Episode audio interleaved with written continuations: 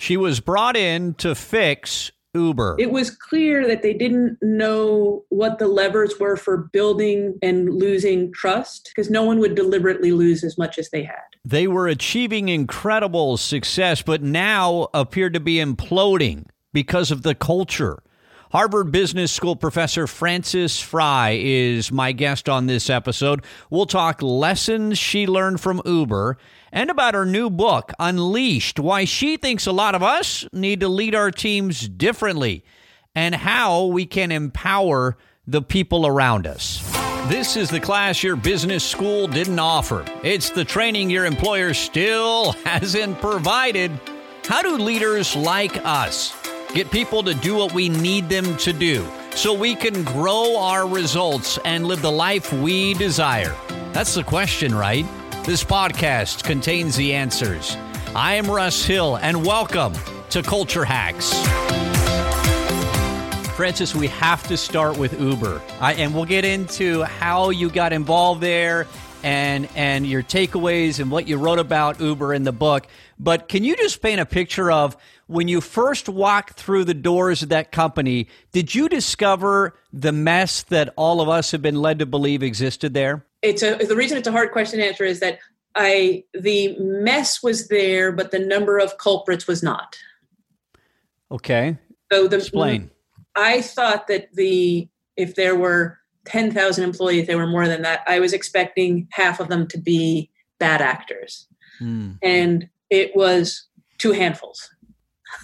Hmm. So the mess, I don't think anyone wrote about something that didn't exist, but it was not, it was the case that people were untrained. Like if you look at how many people the company separated with and how completely they did their turnaround, the they separated with 20 people in June of 2017, and the culture was um, revitalized and has remained revitalized within nine months. Okay, so, so there so there are a lot of takeaways from that, right?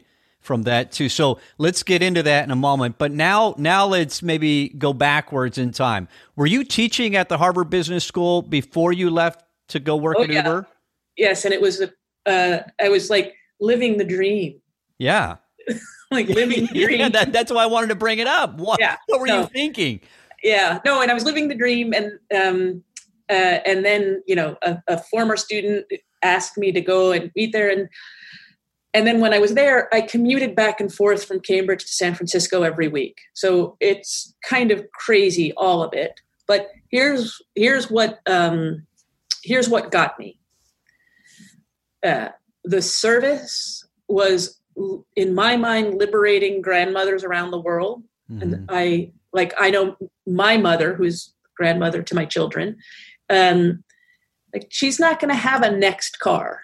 She's a fiercely independent woman, but she is not going to be able to drive. And before Uber, this just meant the degradation of quality of life that was unfathomable for her. And now she doesn't lose an iota of her independence. And this is true of grandmothers around the world. Like like their relationship with their children was going to have to like go backwards Mhm. and have a reliance that didn't feel natural and now they don't have to and their relationships are, are continue to be right sized so i love that Yeah. i also liked how it was as bad as it could be like from reading the paper like nobody's going to say and so if we could fix that we give license to everyone who's not as bad. We give them optimism and a playbook for how to do it. And by the way how to do it in about nine months. So it's not five years. It's not impossible. So i really really liked the uh, the if we were successful what that meant for everyone else. Um, and so those were two really important things to me So you walk you walk through the front doors. You decide, okay, I'm going to take a sabbatical or a leave of absence, kind of put Harvard Business School teaching on hold, and I'm going to go take this assignment on or this job on full time.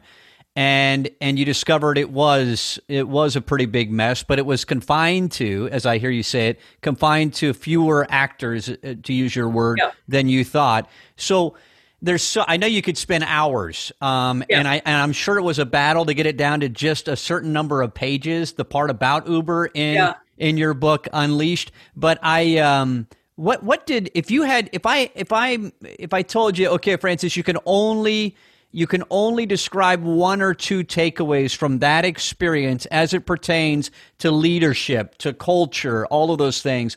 What would those one or two be? Yeah. So I think the first one is it was clear that they didn't know what the levers were for building and losing trust because no one would deliberately lose as much as they had. So I think that was one thing is that the levers of trust were not well understood. And if I got to give a second thing, um, people are not born knowing how to manage.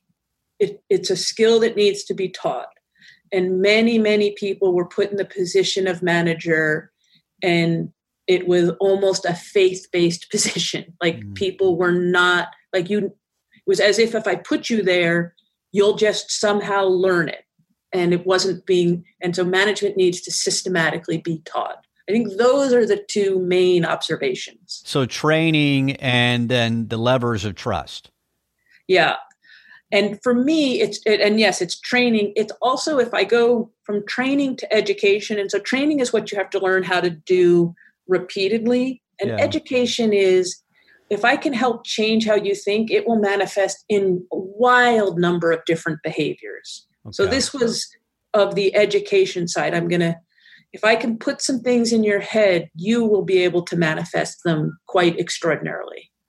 Were you you know, we often we, we both work in the space of of culture and have and and one of the questions that I'm sure you get as frequently as as I hear is, well, how long does it take? How long does it take to change culture? You you started our discussion talking about it actually didn't take that long, if it I heard you correctly. Take, it doesn't take that long. Okay, so help us with that. Yeah, so I'll start with this. Talk to anyone who has done a significant change and ask them in retrospect do you wish you had done less? Do you wish you had taken longer? Never. Everyone always wishes they did more and they took long and they took less time. Yeah. but here's what we do even with that knowledge 100% of people report that. But what we do when we undergo change is we offer one another off ramps all the time. So the job of leadership is essentially to close the exits. And it will come in amazing shapes and sizes, the shiny objects to take longer and to do less. hmm. But if we just stay with this is our top priority and we're going to do it till we're done, that doesn't take more than six to nine months. The reason it takes longer is it's a top priority for a while and then something else is and then it becomes it again. And now, not only am I fixing the old culture, but I'm also now taking care of the fact that I've been sending six mixed messages about how important the cultural change is. Yeah. So when I hear you say, you know, shut off the the, the off ramps, how did you word that again? Yeah. So like I, I think I might have yeah shut off the off ramps. Okay. So close yeah. the exits, right? Yes. And and meaning this is a priority and it is the priority. And we're doing it until it's done. Right. Okay. Um, that all makes sense. Now I'm gonna I'm, I'm gonna I'm, I'm, gonna take you lots of different places Please in our do. in our brief it's time together. Already. Yeah. Unleashed. So the the full title of the latest book is Unleashed: The Unapologetic Leader's Guide to Empowering Everyone Around You. That title is like packed with words that I want unpacked, but we're only going to take time um, in our conversation to, to, to right now to go to one, and that is Unleashed. Who yeah. who are we unleashing? Who were you unleashing? Yeah. So I'm I want to unleash the potential and possibility of everyone that I can. So each one of us has a better version of us that we can get to and we're often artificially holding ourselves back or artificially being held back by others. And I want that to be unleashed. I want human progress to be unleashed. Do do leaders hold that in? Do they do they put a ceiling on it? Without intending to, yes. Okay, and and you really challenge. In, in, fact, in just the opening pages of the book that you and Anne wrote together, it, you you talk about kind of traditional um, leadership won't get us. You you you two don't think it potentially can get us to where we need to go. What aspects of traditional yeah. leadership are holding people back or putting them on a leash? Yeah. And so here's what I would say first is that it helped us a great deal. It is not what's needed now. so I don't like want to condemn anyone for the past, sure. but right now, if you want to be an effective leader, first thing is that leadership is about others. It's about the performance of others. It's unleashing the potential of others. Leadership is not about us. Now, for a long time, we needed to be taught how to be leaderly.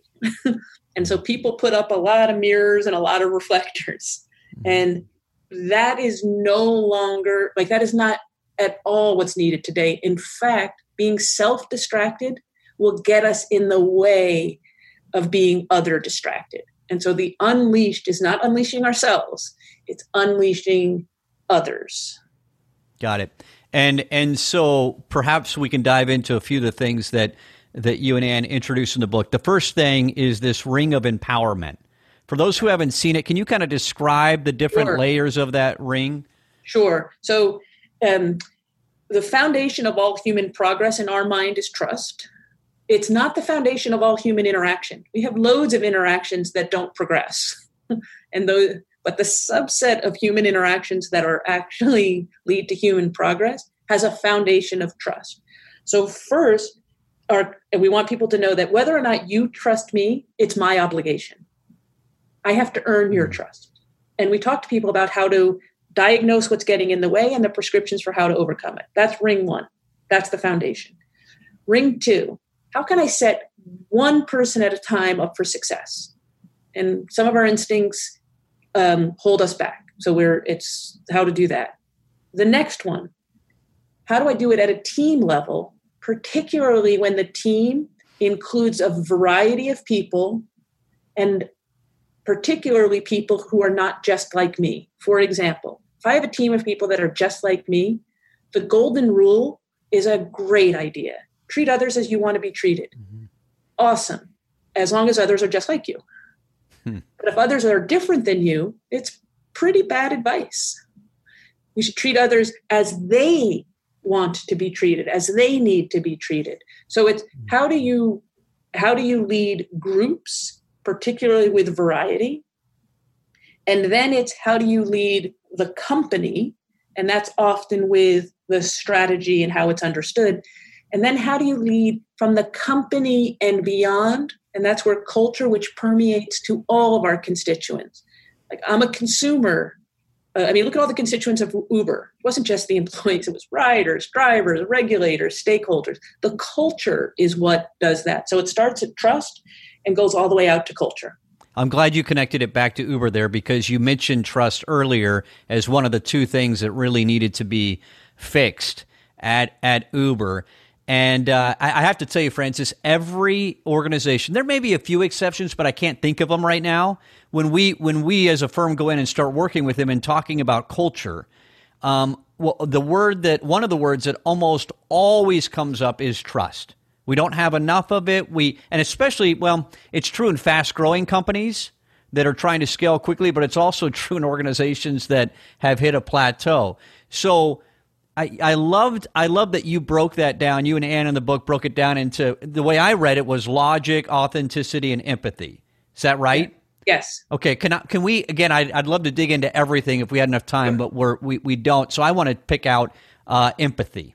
Yeah. And um and I I read those pages and I I felt like oh my gosh I need to hide because you're, you're, totally describing me in so many ways. So can you kind of lay out what does it what does it look like when a leader isn't demonstrating enough empathy? What what what might we be doing in a meeting or in an interaction yeah. that would help us realize, "Oh my gosh, maybe I'm not demonstrating enough." Yeah, so the the best way for uh, somebody watching to observe the presence and absence of empathy is in a meeting structure for an organization. Like we are revealing the presence and absence of empathy unwittingly most of our time in every meeting we're in. So the meeting is just like a great fishbowl. And someone without empathy, if you just had the camera on them, you would see that they are intermittently paying attention. And when they are paying attention, it's for selfish reasons. Oh, I'm doing it so I get it. And then once I get it, if other people are slower to get it, I'm going to multitask until they get it. So you we just have the lens on them. It's intermittent without the volume on. And if you turn the volume on, it was when it was only about them that they paid attention and they stopped paying attention when it wasn't about them. That's the absence of empathy. And then the presence of empathy is we are most engaged when we're helping others. And that we're not done our engagement until we all get it. So instead of being about me, it's about the rest of us. And here's the prize inside when you get really good at that, you can pull forward the end of the meeting often by 50%. Hmm. Because you you've you you figured out that everybody has what they needed. And you helped them get it as opposed to passively enduring their slowness. Okay. So so what you're not saying is because um, some people could read that and go, well, but yeah, but I've got urgency and we need to get through these items and I, I need to get through it and I don't I don't have time for all of this extra discussion, especially in a virtual world where people are sitting at home and the bag of chips and the Diet Coke are nearby. Yeah. I'm pretty comfortable, right? So this meeting could go on for a while. So I want to keep them moving. You're saying I can accomplish my urgency and need to get things done. And you can do it twice as fast and have twice as much quality. So when I look at a typical meeting, it is so wasteful. So if I ask you to go just look back on any meeting and say, how much time did we need to actually cover what we just covered? It's like almost always half. Yeah. And so, and that's because it wasn't led with empathy and people around it were just being, there's a lot of parallel playing going on. so, and if instead of parallel playing, we're all focused on it. So let me give you one example. Please. If in a meeting, I let the first person give their opinion on a topic, and then I just wait for the next person, they're going to give the same opinion. And then I wait for another one, they're going to give the same opinion for a nuanced reason. And then not only is that going to go on forever, but it's also going to crowd out opposite opinions. So it's wasteful in time and it's low quality in rigor. So instead, after the first person gives their opinion, I'll be like, terrific, thank you. Can someone articulate an alternate point of view? Hmm. I'm going to go faster and I'm going to have more rigor. Got it. And you're and you're creating, to your point back, trust because you're showing your desire to hear it, and and then I and then obviously how I react to that that that that position that I might not agree with, or that several people in the Zoom meeting or in the room disagree with, how how we react to that will have a huge impact on trust, right? If we learn to celebrate difference as opposed to celebrating sameness, we will go faster and higher. Yeah. Okay. Any of the other two, I want to I want to leave you space here to to mention logic or authenticity. E- either one of those that you feel passionate, you ought to hit on. Yeah, as it well, pertains you, to trust. Logic's the easiest one to overcome, and it comes in two formats either I have great logic, but I'm losing you in communication. We know how to overcome that. Or I don't have great logic and I'm communicating that perfectly effectively. So it's hmm. either a communication fix or, and we tell you how to do it, or it's a rigor fix. Let me just tell you the one keen insight from the rigor fix that almost always happens when I talk about things I don't know well. So if we simply contain what we talk about to that which we know well, we're not going to have rigor problems. What happens though is we get lured into talking about things we don't know well because people ask us a question and we feel compelled to answer the question. And so, and we get out over our skis. So if you want to talk about a lot, please make sure you learn a lot first. Hmm. Which is almost impossible, right? I mean, you're going to bring up things, you're going to poke and push back on things that I don't have the answer for. We don't have the answer for yet. But we right? could tomorrow. Well, yeah, we could come up with it if we apply.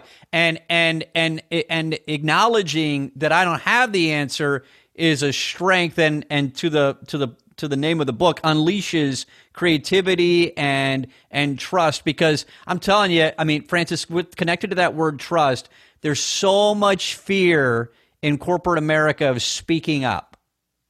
There's so much, at least that's what we, that's been my experience over the last however many years um, back when we were traveling, traveling and going to organization after organization, people just say, and, and direct messages. I, I mean, I got one just in the last few days on LinkedIn from an employee of a corporate client of ours, a Fortune 50 company that says, I'm I'm sharing this in confidence, but here's what I can't say in the Zoom meeting that we just had. So that's so there is one chunk of people, and it's a large chunk of people that have fear of speaking up. There's another chunk of people who they're talking too much. They're talking about things they don't know. So that's why I don't hmm. give generic advice. We need a really accurate diagnosis so that we can share the appropriate prescription. Interesting. Okay. Gotcha. Um, let's see. I'm looking through the ring of empowerment. Talk a little about culture. Um, what do you yeah. think? What do you think leaders have wrong about culture? Um, that culture is not uh, needed to be as deliberately crafted as your strategy. Okay. So I'll give you an example. Every board of directors in the world has a special committee that thinks about strategy. Apologies for my barking. You're all good. In the Zoom right. world, we're all used to it now. Makes you all authentic. Right. yeah. So so I think that's the first part is that um, we're all deliberate about strategy. I believe every board of directors should also have a special committee that's as deliberate about culture. We somehow think culture can be cordoned off, and culture is at least as permeable as strategy. So if you think about what drives discretionary behavior for an employee, when you're not around, your team is guided by strategy and culture.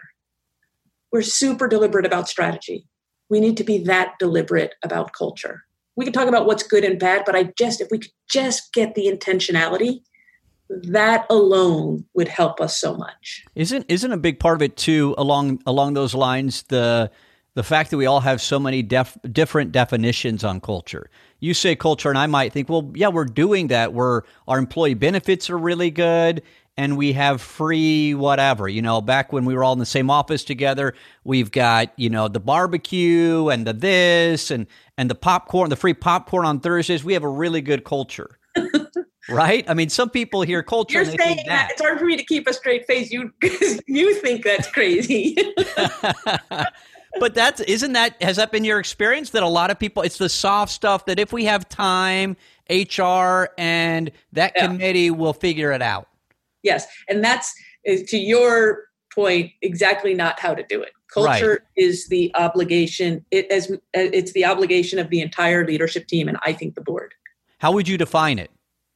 Um, i can observe it in people's behaviors. I would define it as the way people think so if i want you to change your behavior i can try to address the behavior that's not going to work very well or I can understand this is what you're thinking to manifest in that behavior. This is what I need.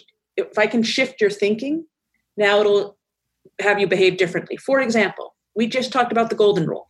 Mm-hmm. I think there were a lot of listeners, perhaps, that thought the golden rule was a really good idea. Right. I don't have to address their behavior. They're not going to think that anymore. Mm. They're going to realize that that works when people are just like me.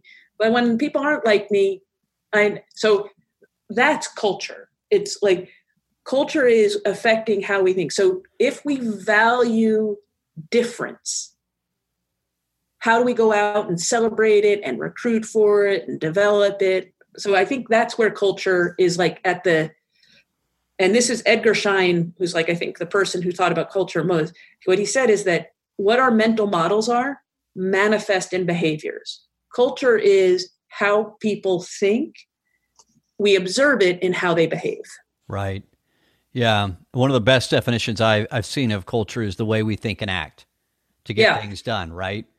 And I think it's the the think part is where you address it. The act part is what you wish will change.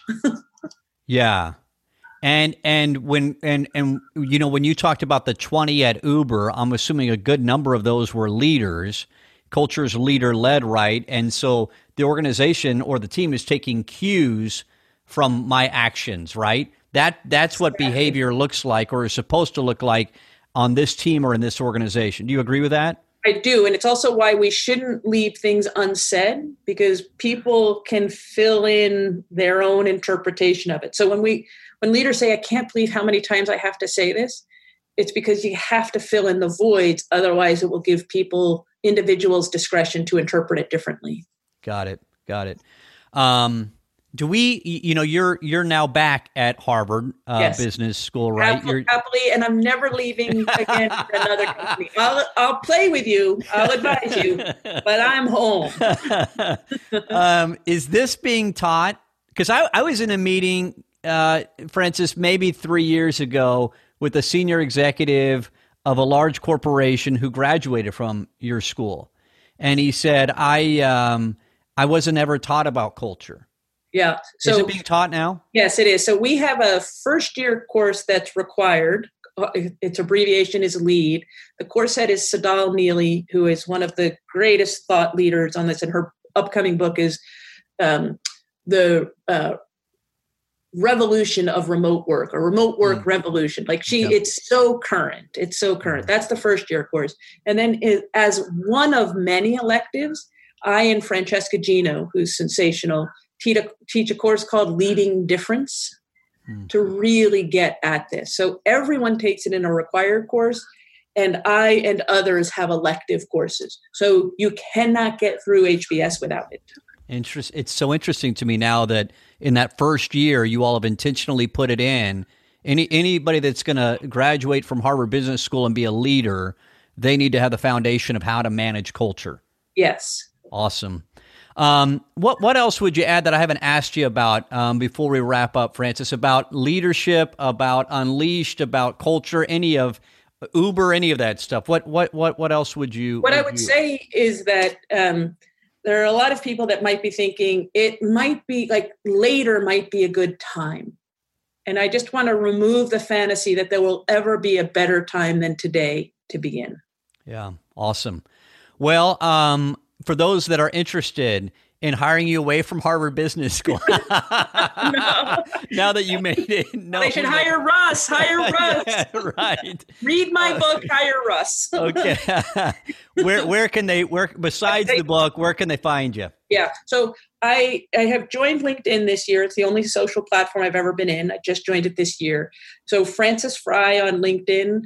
Uh, I don't get spam on LinkedIn, so that's a good place mm-hmm. to both connect with me and to see what I'm up to. And I try to post there pretty regularly. You put content out a lot, yeah. That's how that's how I became aware of you. Quite honestly, is is seeing uh, your post and some of the people that react to it and respond to it. You're incredibly well connected, and I, I appreciate the fact that you're so authentic yourself. You you model the little bit that I've been exposed to you over LinkedIn over the last year or so, and then reading the book, the the, the more that I see you model um, what you're teaching in the book, and I I applaud what you and Anne wrote about because I I think so much of leadership is focused on us. You know, internally, here's what I need to do. And there's so many people who don't feel, you know, they feel like they come to a team with all this wisdom and experience and then seem to be put in a box. Yes. Right and uh, and yet there there's not much out there. And they need teach- to be unleashed. Right, right, right. No, that's well, I I think you nailed it. And uh, anyway, uh, Frances, it's been a pleasure chatting with you. Thanks so much for your time. I really appreciate the invitation, Russ. Thank you. Hey everyone, a couple of quick things. First, you can watch the interview you just listened to. Yeah, the link to watch it on YouTube is in the show notes in whatever podcast app you're listening to right now. You might want to forward that link to friends or colleagues that would find it useful as well. If you haven't subscribed to the podcast, just tap on that subscribe button. You'll get two new great episodes each week. And finally, I want to invite you to our private Facebook group. I spend time there in between the episodes. It's for leaders like us. You can access it by going to theculturehacks.com.